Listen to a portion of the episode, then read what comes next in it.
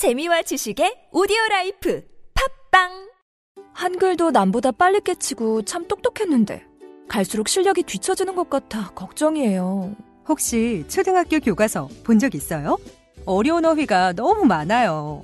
학교에서는 어휘 개념을 하나하나 설명해 줄 시간이 정말 부족하잖아요. 그럼 어떡하죠? 내 아이의 어휘만큼은 내가 책임져야죠. 어휘 공부의 정석. 초등어휘 삼천, 초등어휘 오천. 검색창에 초등어휘 3천을 쳐보세요. 눈에 들어가도 상처 위에 발라도 혹은 아이들이 실수로 먹더라도 괜찮아야 한다는 마음으로 달려왔습니다. 아이부터 어른까지 수아비. 이렇게 좋은 화장품 전 국민과 나누기 위해 수아비스 아이 모델 선발 대회를 개최합니다. 수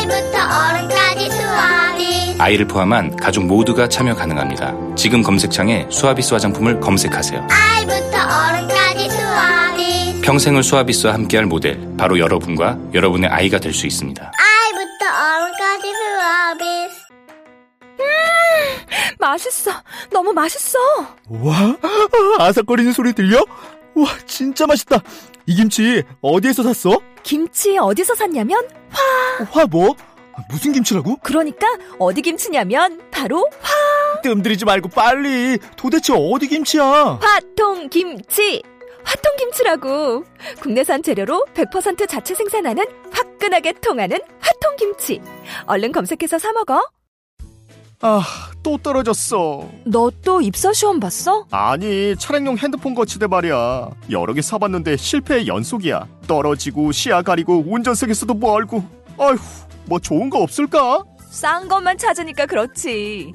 차라리 제대로 된 거 하나 사서 편리하게 쓰는 게 더 낫지. 그런 게 있어? 그럼 있지. one, two, three 할 때 two.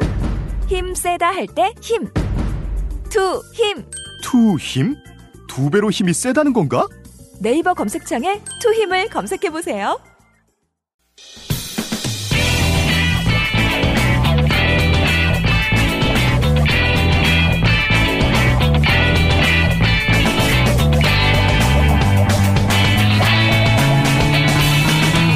김어준의 뉴스 공장. 세월호를 육지로 끌어올리기 위한 준비 작업이 한창인데요. 이 과정에서 논란이 끊이지 않고 있습니다. 세월호 선체 조사 위원장을 맡고 있는 김창준 변호사 전화 연결해 보겠습니다. 안녕하세요, 변호사님. 네, 안녕하세요. 네. 우선 해수부가 이 무게를 줄이기 위해서 배에 천공을 내야 한다. 네. 이런 의견을 냈지 않습니까? 그렇죠. 어, 여기 대해서는 어떻게 평가하십니까? 어, 저희는 뭐, 그, 하여튼 지금 내일, 내일 저녁 자정까지 저, 저, 뭐야, 뻘 작업을 다 해야 되거든요. 네. 그 물에 무게 줄이, 이제 무게 주의해야 된다는 걸 다 해야 되는데, 어, 해수부 설명은 한 600톤을 줄이지 않으면 모듈 트랜스포터의 뭐 용량을 초과해서, 예. 어, 뭐, 육상 거치 하다가, 뭐, 예를 들어서 뭐, 모듈 트랜스포터가 뭐, 이렇게 파손된다든가, 네. 이렇게 유통그림을 이렇게 뭐, 잘못하면 이제 다시 좀 물속 들어갈 수도 있잖아요. 뭐 그런 음. 얘기를 하니까, 네. 저희로서는 뭐, 일단 전문가 감정 의견을 첨부해서 정말 네. 그렇다면, 어, 그, 그 말이 정말 진실하다면, 어쩔 수 없지 않는가 하는 그런 입장입니다. 유가족들은 이렇게 되면 미습자 수색을 하는데 혹은 진상조사를 하는데 영향을 줄 수 있기 때문에 더 이상의 선체에서는 안 된다는 게 기본 입장으로 알고 있는데요. 네, 뭐, 예, 저도 그런 이제 우려를 전에 들었습니다. 그러면 네. 충분히 이제 그 우려는 제가 잘 이해를 하고 있고요. 예. 어, 저희 조사위 입장은 그, 어, 지금 이제 해수부에다가 지난 금요일 날 했던 현상 유지. 그러니까 저희는 어, 진상 규명을 해야 되기 때문에 네네. 증거 보존을 해야 되지 않습니까? 네네. 그래서 현상 유지를 이렇게 바꾸지 말라 한, 한 것이고요. 예. 어, 지금 이제 그 천공 관련돼가 그 디데크 그러니까 이제 자동차 그 화물차입니다. 네. 그게 들어있는 지금 뻘하고 물을 한 저 500톤에서 600톤 빼겠다는 건데 어, 저희 생각은 이게 지금 현상 유지라는 건 사실 이제 증거 보존 차원인데 예. 뻘은 사실은 증거가 아니죠. 그 사실은 뭐 그 저희가 이제 재, 재현하려고 하는 거는 이제 어, 침몰 당시에 그 침몰 전에 상태를 재현을 하려고 하는 것이고 네. 침몰 이후에 뭐 벌어진 예를 들어서 물이 들어간다든가 뭐 뻘이 들어갔다든가 그런 거를 유지하라 그런 건 아니 아니죠. 이제 그래서 기본적으로 그 뻘을 빼는 거는 사실은 저희 정거 조사에는 방해되지 않는다고 저희 그렇게 생각하고 있는데 어, 유가족 분들이 워낙 그렇게 이제, 이제 우려하시니까 네. 그, 그 어떤 전문가의 감정 의견을 붙여라 그렇게 요구한 상황입니다. 음. 유가족들은 근본적으로 이제 워낙 오랫동안 정부 조사를 믿지 못했기 때문에 그렇죠. 예 정부가 하겠다고 하는 모든 행위에 대해서 아, 것 같아요. 기본적으로 의구심을 가지고 있는 것 같고요. 예, 예. 뭐 그래서 저희 조사위가 있는 거니까요. 그런데 이제 지금 이 세월호 조사 그 정확하게는 선체 조사위 네, 네. 선체 조사위의 권한과 해수부의 권한이 어떻게 이 구분이 되는 건지 도대체 선체 조사위가 결정을 하면 해수부가 따라야 되는 건지 아니면 아, 선체 조사위는 의견만 내는 것이고 해수부가 최종 결정하는 것인지 여기서부터 아, 그렇죠. 예 그. 크게 말씀을 드리면, 네. 어, 그러니까 이게 이제, 막 이제, 그, 정, 이제, 뭐야, 정부와 국회가, 네. 정부는 이제 집행하라고 이제 국회는 이게, 저, 뭐, 이제 감사를 하지 않습니까? 네. 그렇게 보시면 되, 는데요 그러니까 네. 저희는 국회에서 선출한 어, 기관이기 때문에 물론 대통령이 임명합니다만은 기본적으로 국회 선출직이기 때문에 국회 기능을 대행하신다 보면 되고요. 그러니까 어 이제 뭐 천공이나 뭐 어, 육상 거치 이런 모든 작업은 해수부가 진행을 하는데 예. 저희가 조사위가 그 점에 관해서 이제 점검을 하고 문제가 있으면 지적하고 했을 때 만약에 듣지 않으면 어 나중에 뭐 징계 요구도 할 수 있고 해서 충분히 뭐 해수부의 어떤 그 뭐 만약 부당한 행동, 행동이 있다면 어, 충분히 견제가 되는 그런 상황이라고 생각합니다. 그러니까 어, 유가족과 해수부의 가운데 있다 이렇게 보시면 되겠네요. 이렇게 보면 어 저희는 독립 저, 법에 보면 예. 어, 객관적 중립적 독립적 지위를 유지한다고 되어 있기 때문에 네네. 어느 편도 아니고 하여튼 뭐 이 저 일이 되, 되게끔 하는 그런 조직이라고 음. 보시면 되죠. 그러니까 뭐 어떻게 보면 유가족이 그런 이제 그런 이제, 우려를 하신다면 네. 제가 그거를 10분 받아들여서 어 저희들이 이제 해수부에다가 전달하는 뭐 그런 역할을 합니다. 그렇군요. 그럼 해수부가 예를 들어서 선체 조사위가 이렇게 이렇게 권고하거나 결론을 냈는데 해수부가 따르지 않을 경우는 어떻게 합니까? 저희가 이제 나중에 그, 그 점에 관해서는 뭐, 예를 들어서 어제 그저께인가요? 그, 저 자동차가 일부 이제 반출이 됐지 않습니까? 네네.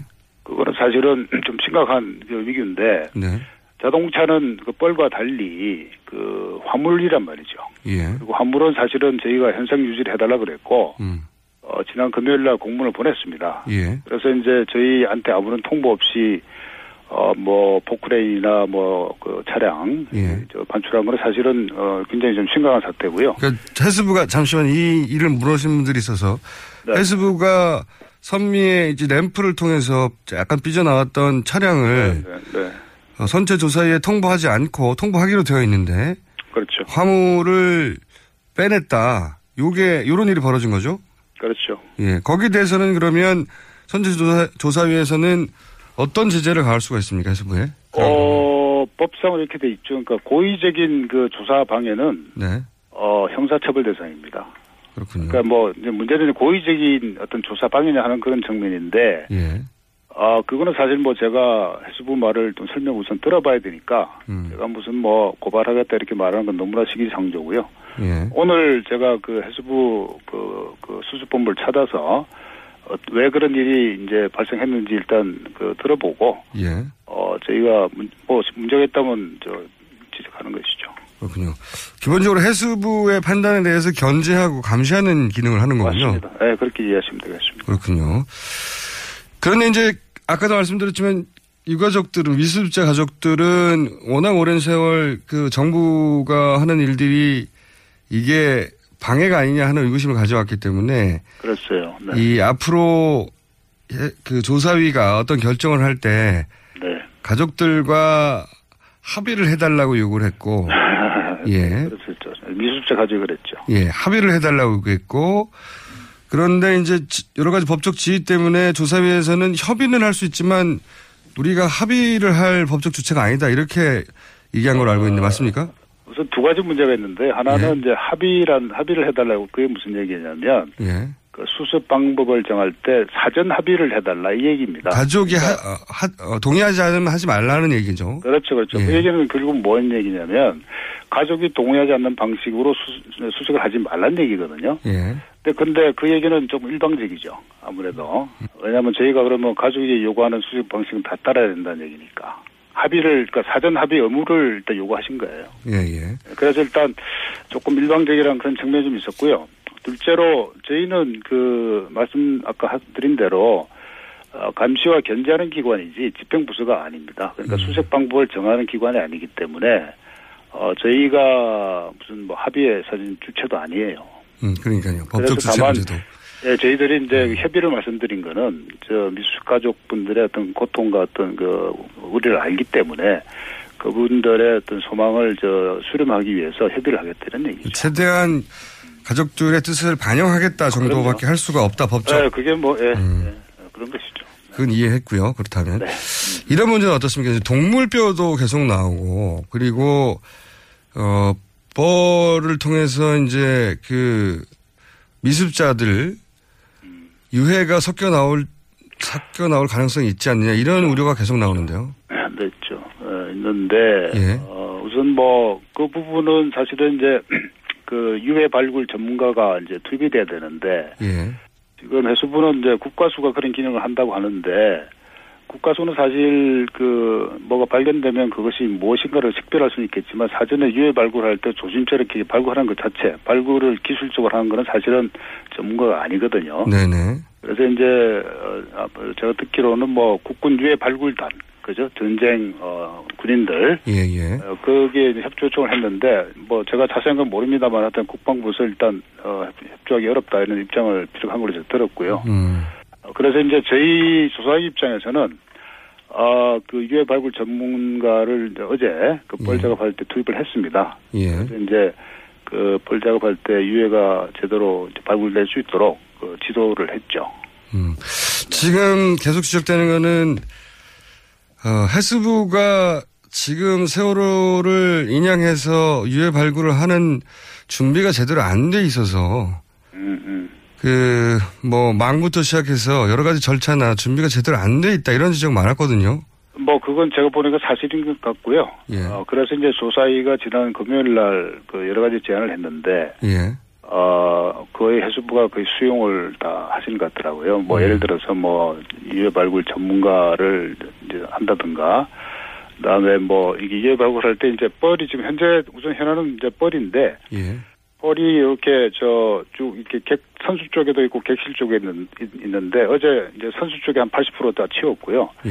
객실 쪽에 한 50%다 치웠는데 꼭 이제 치우면서도 이렇게 위치를 마킹하고 예. 또 이제 저 동영상을 촬영해 가지고 어 예컨대 뭐 예컨대 유골이 발견되면 어느 위치에서 나왔다 하는 것을 특정할 수 있도록 에, 그렇게 다 저희들이 요구를 했습니다. 그래서 해수부가 그 점은 잘 그 점에 전혀 준비가 안 돼 있으시더라고요. 음. 그래서 그걸 해수부가 다 수용을 했습니다. 음. 준비가 안 돼 있었던 건 사실이군요. 그런 어, 있었는데. 그랬던 것 같아요. 네. 예. 전혀. 네. 그렇군요. 이건 어떻습니까? 가장 많이 거론됐, 거론됐던 건데 네. 해수부는 이제 신속한 또 안전한 조사를 위해서 수습을 위해서 네. 객실을 절단한다. 이게 그렇죠. 처음부터 큰 논란이었는데 이 문제는 선체 조사에는 어떻게 결론을 냈습니까? 어, 저희는 이제 사실 그, 한 3일 전에 이제 반잠 수선에 승, 다 전원, 이제 전원이 이제 승선을 해서, 예. 어, 둘러보니까 이게 절단을 하지, 하기, 하지 않고도, 네. 어, 얼마든지 수습이 가능하겠다는 생각이 들었습니다. 그래서 음. 이제 저희가 제안한 거는 그, 로보트캐 카메라를 이용해서, 예. 그 선내 상황을 먼저 확인하고, 어, 필요하면 그 진입로를 예컨대 뭐 약간 일부 절단하더라도, 어, 진입, 진입로를 확보해서 수색하면 될 것 같다는 의견이고요. 근데 이제 뭐 그 해수부가 제안하는 그 선체 절단은 사실은 오래전에 무슨 그 구상을 했던 것 같은데, 네. 아, 그거는 기본적으로 저희 조사의 어 근본 목적인 그 저- 이제 정면을 반하지 않습니까? 네네. 왜냐하면 뭐 전기 배선 다 끊어지고 뭐 파이프 다 끊어질 텐데 어 그렇게 된 상태에서 저희 어떤 보고서가 나왔을 때 국민들이 납득을 안 하시겠죠. 음. 뭐 그런 문제도 있고 우선 그 이전에 그 수습 방식으로도 예. 어뭐 이제 그 아마 이게 절단하려면 여러 가지 뭐 이게 토치라든가 이 화염 이제 이 불을 써야 될 텐데 예. 그 과정에서 또 유골이 또 이렇게 훼손될 우리도 많지 않습니까? 그렇죠. 런 저런 이유로 좀 부적절한 것 같아요. 음. 네, 그래서 저는 어, 기본적으로 선체 일단은 좀 강- 강하게 반대하는 입장이고 우선 대안을 충분히 어 생각해 본 다음에 필요 아주 최 최후의 순간에 더 이상 안 된다면 뭐 그 그런 방안도 이제 선택할 수 있겠지만 그때까지는 아니다 이런 음. 입장입니다. 제가 알기로는 작년에 세월호 인양, 해수부 인양 계획에 인양되면 어, 3다, 3등분해서 절단해서 좀 수습한다. 뭐 이런 계획이 포함되어 있었던 어, 걸로 알고 보도- 있는데, 예. 네, 보도가 됐더라고요. 예. 근데 지금 선체 조사위에서는, 어, 기본적으로 절단 안 된다. 반대 의견을 내신 거고요. 예. 좀 강하게 한, 네, 내고 있습니다. 해수부가 그럼에도 불구하고 절단을 강행할 가능성은 없습니까? 하신다면 저희가 고발할 수밖에 없겠죠. 그런 경우에. 네. 고발을 감수하고라도 절단을 해버리면 이미 절단된 뒤니까 저희가 걱정하는 거는 그런 어, 그런 일은 없습니까? 네. 그 그럴 리가 있겠습니까? 제가 아는 상식으로는 공무원들은 그렇게나 하지 않을 겁니다. 저도 뭐 상식적으로는 네. 안할 것 같은데 워낙 세월호 관련해서 이상한 일들이 많이 벌어져가지고요. 아, 뭐, 그, 뭐, 충분히 그러신 우려가 있을 수 있는데요. 예. 어, 그런 일이 있으면, 글쎄요, 어, 뭐, 조금 심각하겠죠. 네. 아마 어떤 뭐, 이, 단순한 공무원 문제가 아니라, 예. 공무원의 그런 지시를 한 뭐 상급자 쭉 올라가서, 누가 그런지 결정을 했는가. 최고 결정권자가 나중에 좀 문제가 되겠죠. 마지막 질문입니다. 이제 아직은 초반이어서 어, 여러 가지 계획들을 세우는 단계인 걸로 알고 있는데 앞으로 이 선체 조사위 혹은 이전에 있던 세월호 특조위 기본적인 그 활동 방향의 대원칙 같은 게 있습니까? 대원칙은 저희는 이제 선체 조사위이기 때문에 예. 어, 선체만 조사하도록 되어 있고요. 물론 예. 인양 과정도 점검하고 어, 수습도 하지만 기본적으로 선체 조사이기 때문에 조금 권한이 제한되어 있습니다.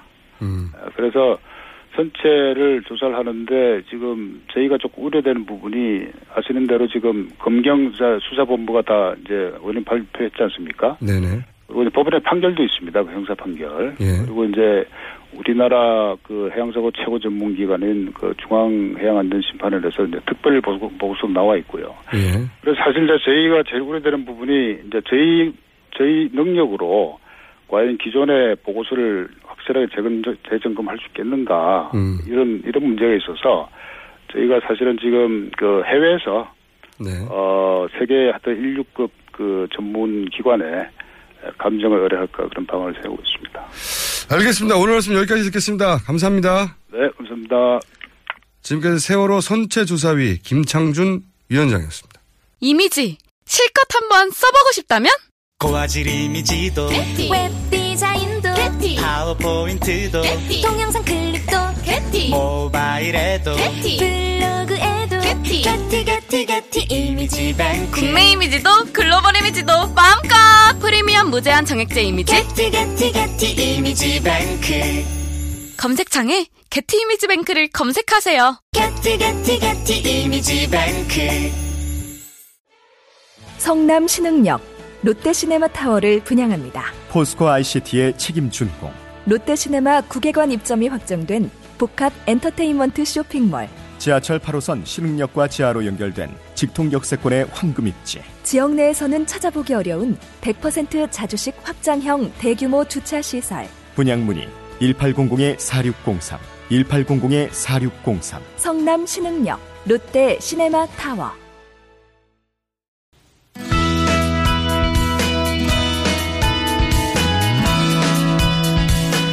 황교안 대통령 권한 대행이 공석이 된 방통위 상임위원을 박근혜 전 대통령 비서관으로 일했던 친박 인사를 내정해 논란이 되고 있습니다. 국회 미방위에 미방위 소속으로 활동하고 있는 정의당 추혜선 의원 전화기를 보겠습니다. 안녕하세요, 의원님. 네, 안녕하세요. 우선 방통위 구성을 좀 설명해 주십시오. 아, 예. 방송통신위원회는 이제 국민 여론에 영향을 미치는 방송통신을 다루는 규제기관이기 때문에 예. 그 여야 로 구성된 합의제 기구로 기구입니다. 근데 이제 상임위원이 총 다섯 명인데 네. 여기 장각 그그 인사청문회를 거친 위원장이 한 명이고요. 예. 차관급에 네 명으로 구성돼 있고요. 예. 이 중에 위원장을 포함한 차관급 한 명, 두 명을 대통령이 지명을 하고 예. 세 명은 국회 추천을 받는데 예. 국회 추천 세 명 중에 여당 몫이 한 명, 네. 그리고 야당 몫이 두 명입니다. 그래서 3대2 구조가 되는 거고요. 예. 임기는 3년입니다. 그. 지금 상계 방통위 임기가 거의 이제 끝났죠. 끝난 네. 임원 그 상임위원도 있고요.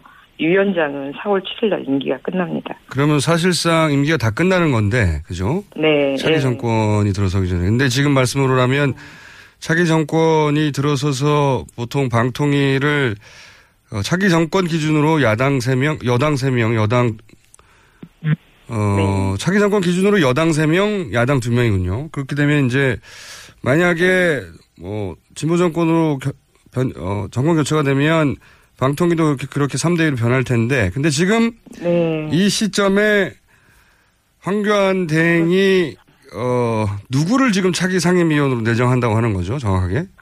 어, 지금 미래부에 네. 김 정보통신정책실장으로 있는 김용수 씨인데요. 네. 이게 어, 뭐- 이 뭐가 문제인지 좀 짚어주십시오.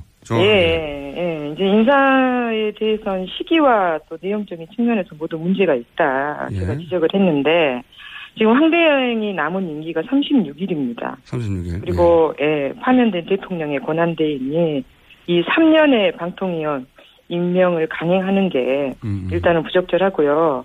가장 큰 문제는 이제 김용수 씨를 지명을 한 건데, 예. 예, 우리가 부처 이기주의 하면 떠오르는 상징적인 세력이 있어요.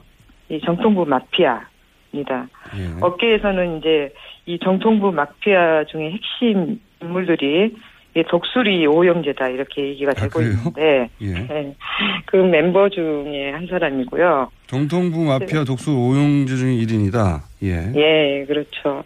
그리고 이 서울대 법대 출신인데 예. 예, 박근혜 인수위에 그 김영수 실장이 결합을 하게 됐는데 2013년도에 네. 이제 의외라는 평가가 있었어요.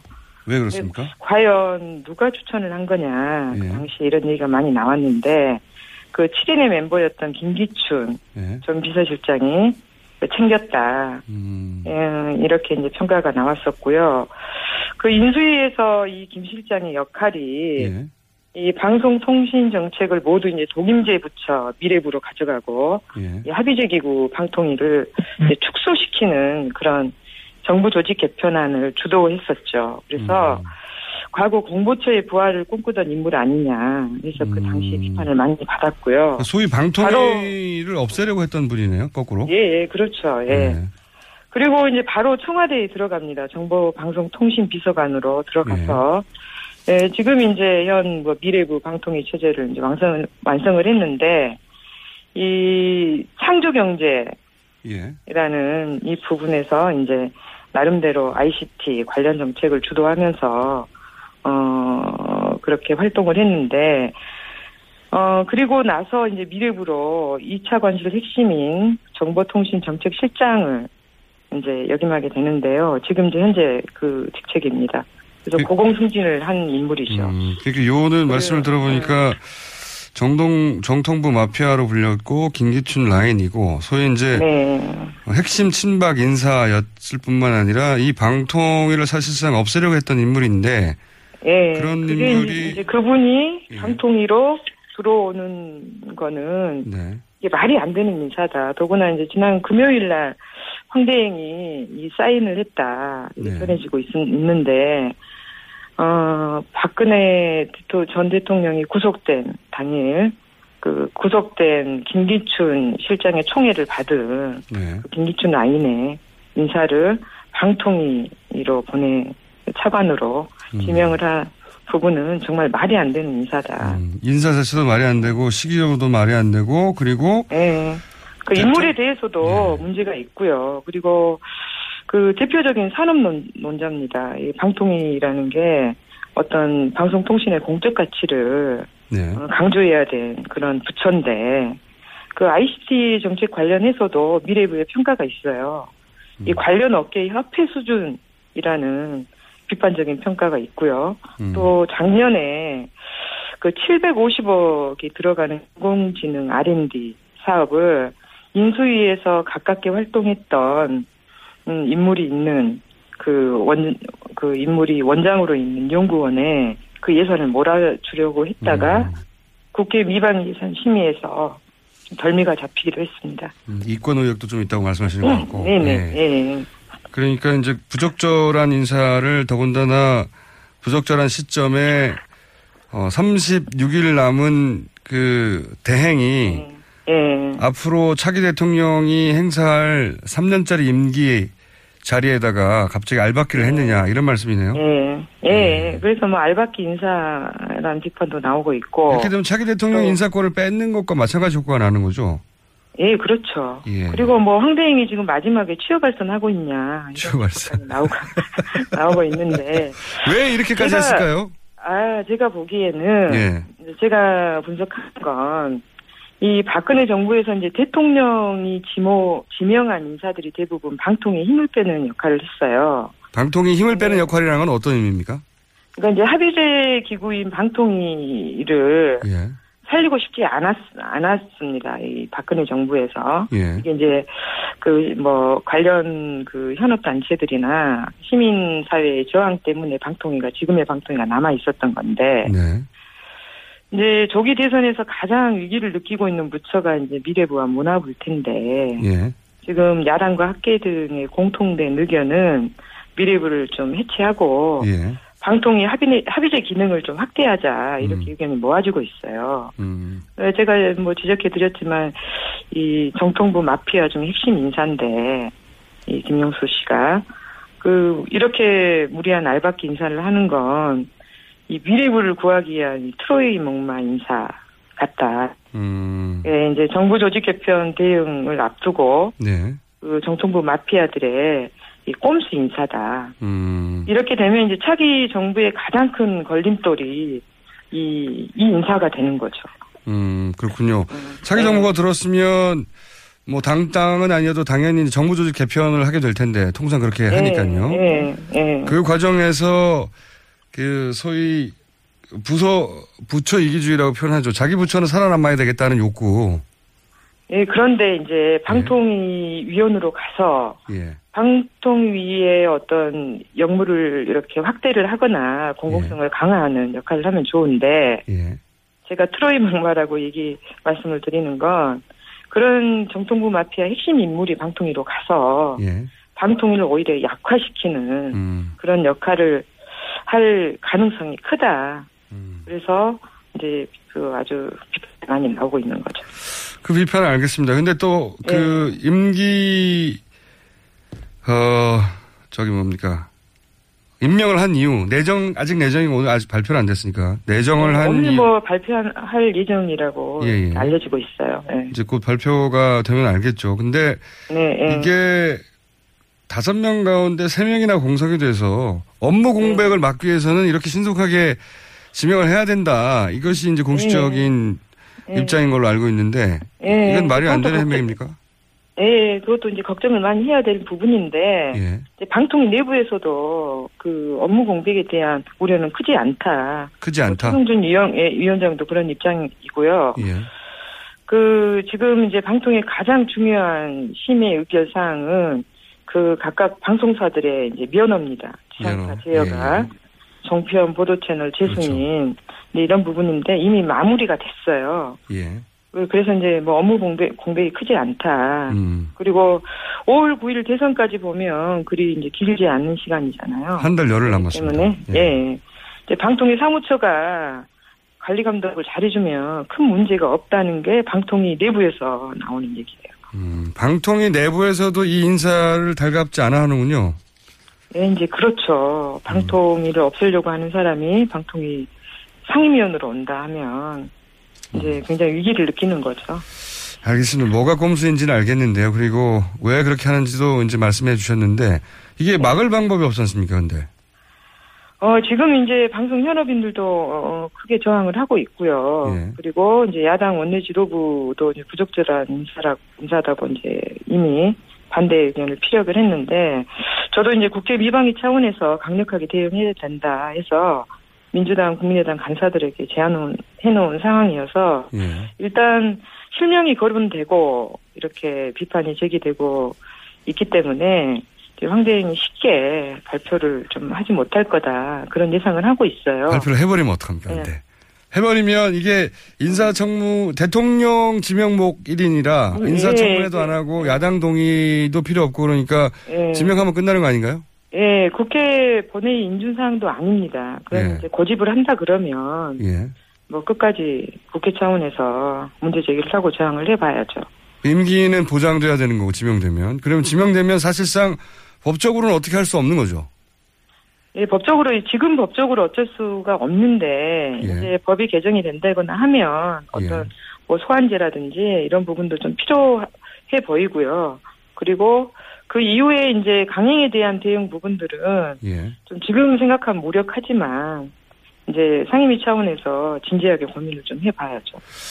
알겠습니다. 문제 문제가 있는데 더 큰 문제는 그 문제를 해결할 방법이 없다는 게 문제네요. 예. 얘기를 듣다 보니까 예, 현실적으로 한계가 좀 있긴 예, 문제가 뭔지는 정확히 알겠고요.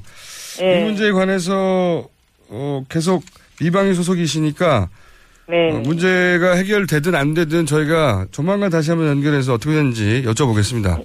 예, 예. 예, 오늘 말씀 감사합니다. 예, 고맙습니다. 지금까지 국회 미방위 소속의 정의당 추혜선 의원이었습니다.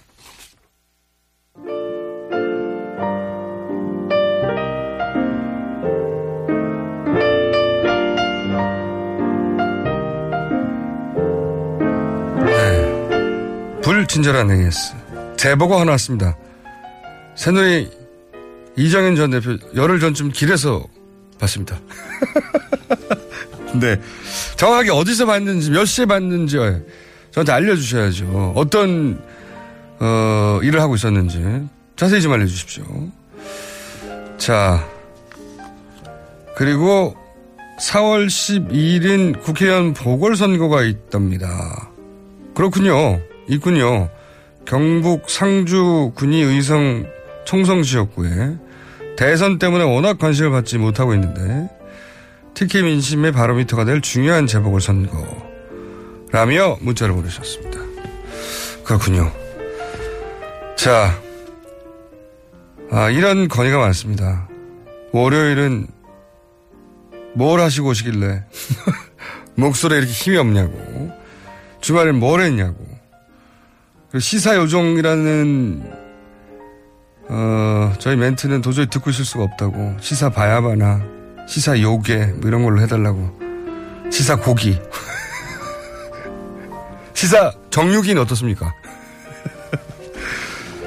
자 뉴스 공장이 너무 짧습니다. 5시간 듣고 싶어요 하시는 분들도 있는데 네, 3일치 연속으로 들으십시오. 자, 여기까지 하겠습니다.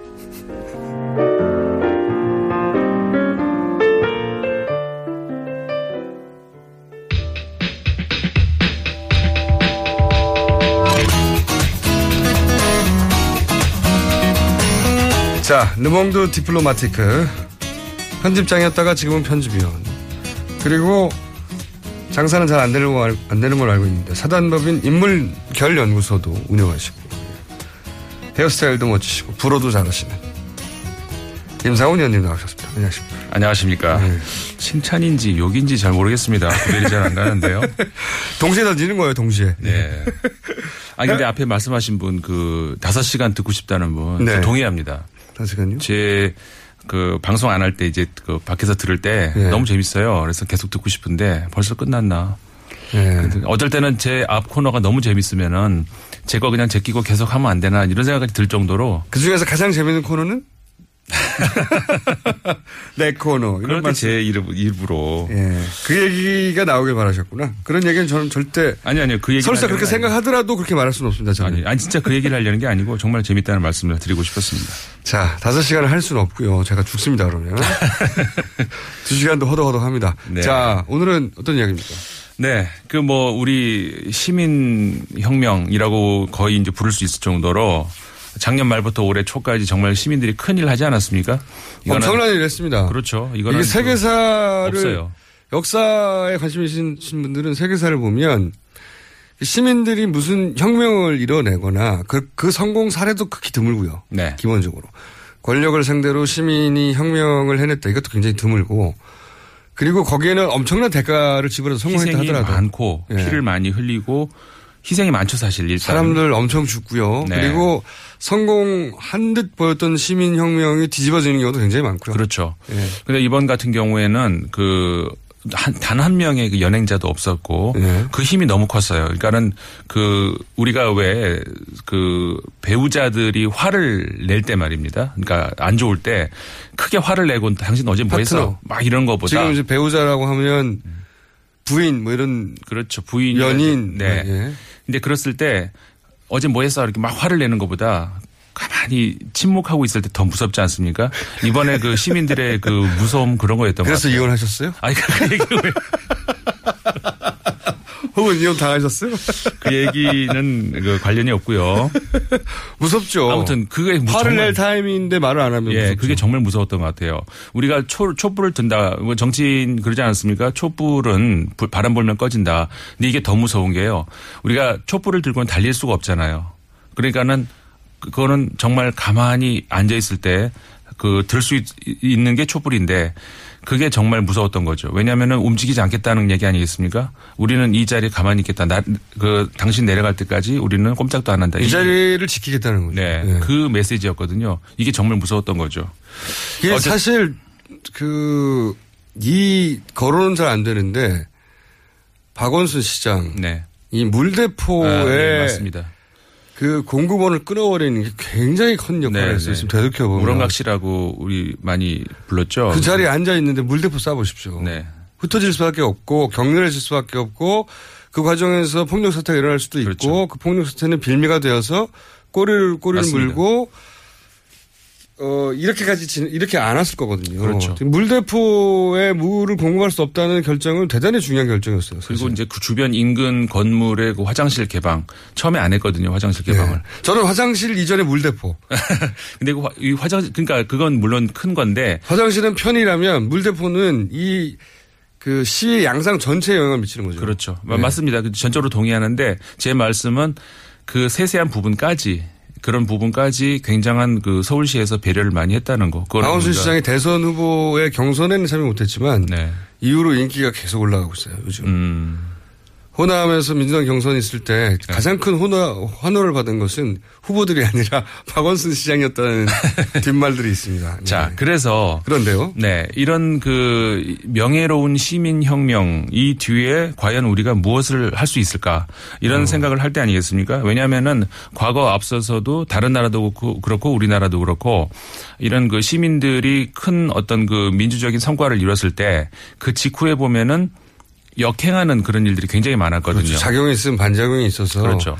시- 프랑스 시민 대혁명 이후에 나폴레옹이 등장하고 심지어 황제가 등장을 했지 않았습니까? 네. 왕이 죽고 황제가 나오고 뭐 우리나라도 4.19 이후에 박정희 정권이 등장했죠. 그런 역사의 반동은 없는 경우가 드물어요. 네. 많습니다. 네. 오히려 굉장히. 그래서 이제 과연 그런 그런 것에 대해 비해서 이번 그 우리 시민혁명 어떻게 받아들여야 되고 어떻게 우리가 이거를 어 저기 지속적인 에너지로 바꿀 수 있을 것인가. 오늘 르몽드 디플로마티크가 아니라 인문결 연구소 소장님으로 나오신 것 같은데요. 네, 뭐 둘 하니까 뭐 비슷하게 받아주시면 좋고요. 뭐 뭘 둘을 하니까요. 아니, 그러니까 이- 저 일몽도 디플로마티크하고 예. 오늘 굉장히 까칠하세요.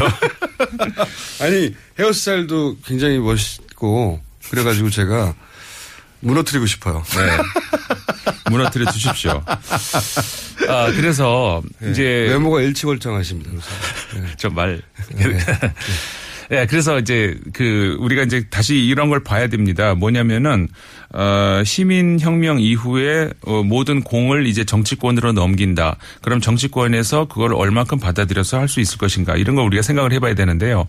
그 다음에 우리가 이제 그런 얘기 하지 않습니까? 그 예, 결국은 시민들 고생하셨습니다. 이제 정치권이 알아서 할게요. 과연 할 수 있을까?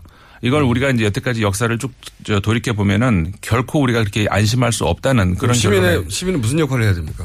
어, 그러니까 시민들이 할 수 있는 것은 이 일단 그 정치권, 그러니까 우리가 정당 민주주의라고 하잖아요.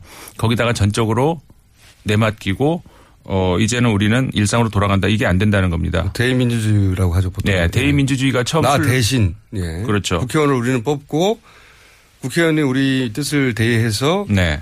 민주주의를 구현해 간다 뭐 이런 건데 그래서 이제 대의민주주의가 시작이 우리가 보통 18세기 말이라고 하지 않습니까? 네. 근데 18세기 말 이후로 그러니까 우리가 민주주의 하면 대의민주주의를 생각하는데 역사가 되게 짧다는 거예요. 음. 이거 별로 되지도 않은 역사를 가지고 대의민주주의가 전부 다인 양 생각을 하고 네. 그리고 이제 정당의 출현이 그러니까 그 이후 아니겠습니까? 어, 정당들이 과연 어, 시민들의 대변 역할을 했는가? 그렇지 않다는 거죠. 네. 그래서 이제 그런 관련해 가지고 어, 전 세계적으로 이제 본론을 말씀드립니다. 네, 본론. 전 세계적으로 그 기존 정당을 대신하는 새로운 정당, 시민 정당 혹은 아예 정당 제도 자체를 그냥 어저 건너뛰어서 직접 민주주의로 가자는 그런 움직임들이 많이 있다는 거거든요. 유럽에서 특히 많죠. 정당 그 이후 뭐 네, 예. 그렇습니다. 새로운 대한 정당들도 많이 나타났고 그래서 이제 그런 그 여러 가지 운동들이 일어나고 있는 것 이런 것들을 좀 저 우리가 제가 어, 몇 회에 걸쳐서 소개를 해 드리려고 하거든요. 어허, 그러니까 어, 우리가 만들어낸 이 변화는 굉장히 큰 건데 이 네. 변화가 기존의 대의민주주의 체제 하에 정당으로 과연 다 소화가 되고 그 변화가 실제 일상의 변화로 연결될 수 있겠는가 의구심이 있다. 그러면 다른 방법은 뭐가 있나? 그렇죠. 지금 해외 사례를 한번 들여다보자. 그렇죠. 거예요. 그래서 이제 그 오늘 하루만으로 끝낼 수 있는 이야기는 물론 아니고요. 이걸로 이제 쭉 시리즈로 가시려고. 네, 시리즈로 이제 그 몇 주간 말씀을 드리려고 하는데 첫 왜냐- 번째 사례가 재밌으면 시리즈로 가고요. 첫 번째 사례가 그러겠네요. 네. 첫 번째 사례로 제가 이제 프랑스 아 저 스페인의 네. 포데모스를 아. 소개를 해드리려고 네. 합니다. 우리나라에도 많이 소개가 됐습니다만은 네. 정확하게 포데모스가 이제 어떤 사람들인지 어떻게 운영이 되는지 이런 거는 네. 많은 소개는 안 됐잖아요. 네. 일단 포데모스라고 하는 말이 스페인어로 이제 우리는 할 수 있다. 아, we can 이제 이런 의미라고 할 수가 있습니다. 네. 이 운동이 처음 시작이 된 거는요. 아, 기억들 많이 하시겠습니다만 2011년도에 전 세계적으로 시민 운동이 크게 일어났습니다. 근데 네. 2008년도 그 미국의 금융위기 이후로 네 네. 도대체 미국의 이제 우리가 금융 그 자본주의의 상징이라고 할 수 있는 월스트리트 저, 저 있지 않습니까? 네. 어, 월스트리트에서 과연 그, 그, 그 시민들을 위해서 그리고 국민들을 위해서 그 대중들을 위해서 한 게 뭐냐. 월스트리트는 대중을 위해서 일을 한 게 아니고 자본을 위해서 일을 했죠. 그렇죠. 그러니까 네, 자기 보너스와. 경제 발전이라고 하는데 그래서 경제 발전을 해서 누구를 위한 경제 발전이냐는 거죠. 어, 그러면서 이제 시민운동이 일어나는 것이 일 대표적으로 어, 그때 바로 그 월스트리트가에서 오큐파이 운동이 있지 않았습니까? 예, 전. 세계 시민들이 몰려들어서 월스트리트를 시민들이 장악하지 않았는 그렇죠. 네. 그런 운동이었었죠. 제가 그 지도부하고도 만나서 얘기도 해봤습니다. 아, 그러셨. 해봤는데 특별한 계획은 없더라고요. 그러니까 그게 뭐- 이게 특징이 예. 계획이 없어요. 맞아요. 그러니까 지도부가 없다는 거죠. 그리고 회의를 하면은 다섯 시간 여섯 시간 계속 회의를 그냥 할 수도 있는 거죠. 길바닥에서 그냥 회의를 하지 않습니까? 예. 이제 이게 시민운동. 그러니까는 이거는 마- 어떻게 보면 비슷한 거예요. 그, 어, 그람시라고 하는 이제 이탈리아 사상가가 얘기를 했었죠. 사상가.